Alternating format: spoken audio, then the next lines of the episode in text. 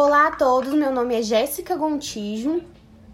E boa noite, eu me chamo Daniela Dias. A gente veio conversar um pouquinho, né, é, sobre o INSS em si, sobre como fazer um pedido de requerimento de algum auxílio no INSS, porque a maioria dessas demandas vão para o judiciário e porque elas não deveriam estar indo para o judiciário. E mais como as pessoas podem lidar com esses processos dentro do INSS. Isso. Aí o nosso objetivo aqui é trazer uma discussão sobre os motivos pelos quais é, esse processo que está na esfera administrativa vai para o judiciário e abordar também um pouco sobre a mora administrativa da autarquia. É, primeiramente, quando o segurado ele percebe que faz jus a algum benefício previdenciário, ou seja, quando ele completa os requisitos necessários para se aposentar, o primeiro passo é abrir um requerimento administrativo no site do meu INSS, né? Ou seja, protocolar esse requerimento.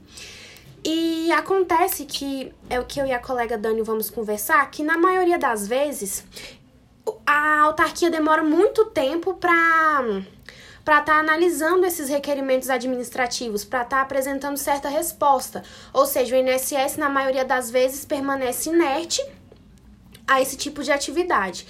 Então, um costume que os advogados fazem hoje em dia é que, assim, acompanhando o processo administrativo, lá no site do meu INSS, passado 30 dias para apresentação de uma resposta, que é o tempo legal para a autarquia estar respondendo, né? Passado esses 30, 30 dias, o próximo passo, tendo em vista que a autarquia já deveria ter respondido, permanece inerte, o próximo passo é entrar com mandado de segurança. Então, na maioria das vezes, é comum abrir uma reclamação na ouvidoria para servir como meio de produção de prova. Então, com esse meio de produção de prova, é, naturalmente os advogados entram com o MS pedindo a resposta da autarquia, né? E tendo deferimento desse, desse mandado de segurança, em seguida o INSS terá que responder. Mas aqui também o que a gente quer observar é a demora para tudo isso acontecer. Por que, que a autarquia demora 30 dias ou mais? Porque tem requerimento administrativo que, se você for observar, é, ultrapassa os 30 dias. E assim vai, ocasionando todo esse problema pro segurado. O que a gente também tem que notar aqui, Dani, é aquele negócio da, do tripé da Seguridade Social. Se a Seguridade Social, tendo no seu tripé a saúde, assistência social e a previdência social objetiva garantir o mínimo existencial para os seus, seus cidadãos, por que, que a autarquia demora tanto para apresentar a resposta de uma pessoa que muita, muitas das vezes está ali desamparada, entende? Sim. É, acho que a gente pode tipo, voltar um pouquinho lá no início, porque acho que a gente pode ir indo ao passo a passo. E depois. Tem esse tripé, né? Tipo, da Seguridade Social. Uhum. E ele é composto pela Previdência, pela Assistência e pela Saúde, né? Sim. E o INSS ele é uma parte principalmente responsável pela Previdência. Que a, acho que muitas pessoas sabem, mas muitas também não sabem. É. essa Previdência ela é. Contributiva. É um caráter contributivo, né? Então, quem tem direito aos, aos benefícios é quem contribui, que são os segurados.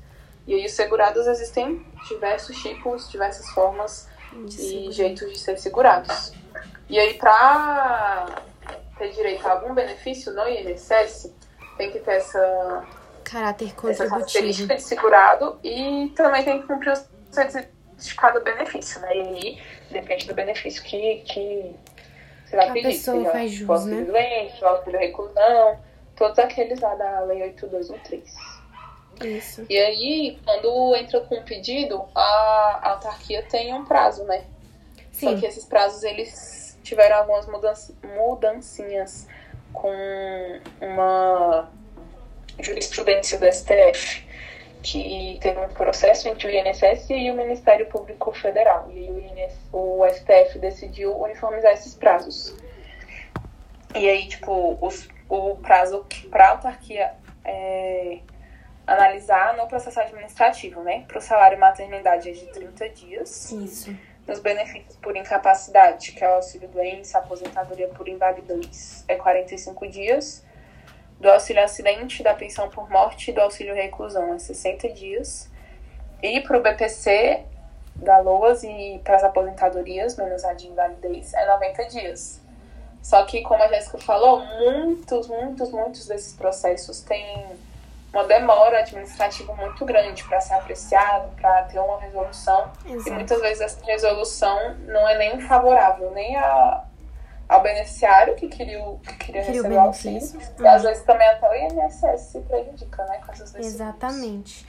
É, outra coisa também que eu queria abordar aqui é principalmente sobre auxílio doença, que é o que a gente, que a gente mais. São o que mais tem casos, né? É, o que, que acontece? Eles têm que fazer a perícia médica. Na maioria das vezes, o que mais demora a acontecer é essa perícia. E é muito comum acontecer a perícia e essa perícia ser completamente desfavorável ao segurado. É, aí o que, que acontece? A gente tem o auxílio doença. Teve muitas pessoas que passaram pelo pente fino do INSS nos últimos tempos, porque assim, o auxílio doença, ele não é um benefício permanente, ele é um benefício temporário. Então você vai receber enquanto você tiver com aquela incapacidade. Tanto que algum, alguns segurados, é, ao observar que a incapacidade ela é permanente, ou seja, ela, ela não cessou, ela não é passível de recuperação, eles pleiteiam pela concessão do, da aposentadoria por invalidez, né, para um benefício permanente, total e permanente. Só que é o que a gente está conversando aqui. É, teve muitos segurados que passaram pelo pente fino do INSS, o INSS foi lá e cessou o benefício porque de acordo com a autarquia, aquela pessoa ali, ela já está apta a retornar ao trabalho, mas tem pessoas que não estão. Então, nesse caso, com o indeferimento da autarquia, a gente tem que entrar com uma ação judicial. E aí é quando a demanda, de fato, vai para o judiciário, né? Nesse caso, é comum entrarmos com ação de concessão novamente do auxílio, do auxílio doença com conversão em aposentadoria por invalidez levando essa, essa, essa demanda para o judiciário, né? Outra coisa que acontece aqui que é importante salientar é que, na maioria das vezes, quando, quando a gente se depara com o indeferimento da autarquia e você observa, analisa toda aquela documentação do segurado e nota que ele realmente faz jus ao benefício, vai ter que levar para o judiciário para resolver de forma judicial. É, outra coisa também que é importante destacar é que, de acordo com pesquisas do Departamento de Pesquisas Judiciárias, né, o DPJ, do Conselho Nacional de Justiça, mais de um quinto das demandas judiciárias circundam a mora administrativa do INSS. Então, assim, são muitas ações previdenciárias por conta da demora do INSS de apresentar a resposta em tempo hábil. Então, assim, a autarquia ela se insere entre os 100 maiores litigantes do país. Você tem ideia da complexidade desse assunto? Sim. E igual eu falei, por exemplo, nessa, nesse caso do auxílio doença, é, imagina uma pessoa que, por exemplo, tá incapacitada de qualquer coisa uhum. e aí ela pede auxílio e imagina passar, tipo, quatro meses ainda para ser aprovado e correndo o risco de não ser, o quanto essa pessoa vai ficar prejudicada, não tendo nada para se sustentar, nem para, tipo, comprar o alimento que ela precisa. E isso é muito, muito, muito prejudicial. E sendo que o INSS é um, um órgão do governo, né? O governo deve deveria ajudar a população e tal. E a gente vê que ele mais está prejudicando do que ajudando. Claro que o INSS, o tamanho que ele é no Brasil todo, com certeza tem muitos processos. Mas tem que, tem que existir alguma forma de acelerar esses processos, né? Para não prejudicar nenhum dos lados. Sim, com certeza. É uma autarquia... E igual você falou, né? Uhum. Muitas pessoas recorrem para o judiciário, né? E às vezes recorrem de forma errada, porque, por exemplo, para você é, acelerar o... O processo de auxílio-doença, né?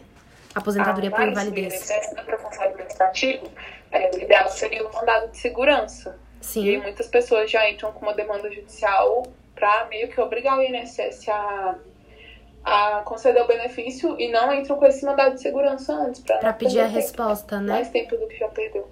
Mas é aquilo mesmo que a gente é, ressaltou no início, por se tratar assim de uma autarquia federal e por a gente estar tratando de um assunto assim tão delicado que visa tipo a sustentabilidade de uma pessoa, é, é muito delicado você observar essa demora. Muitos segurados se encontram desamparados, alguns mesmos desesperados pela situação, porque não tem outra forma de se manter e tem que ficar é, esperando uma resposta que talvez nunca vai acontecer.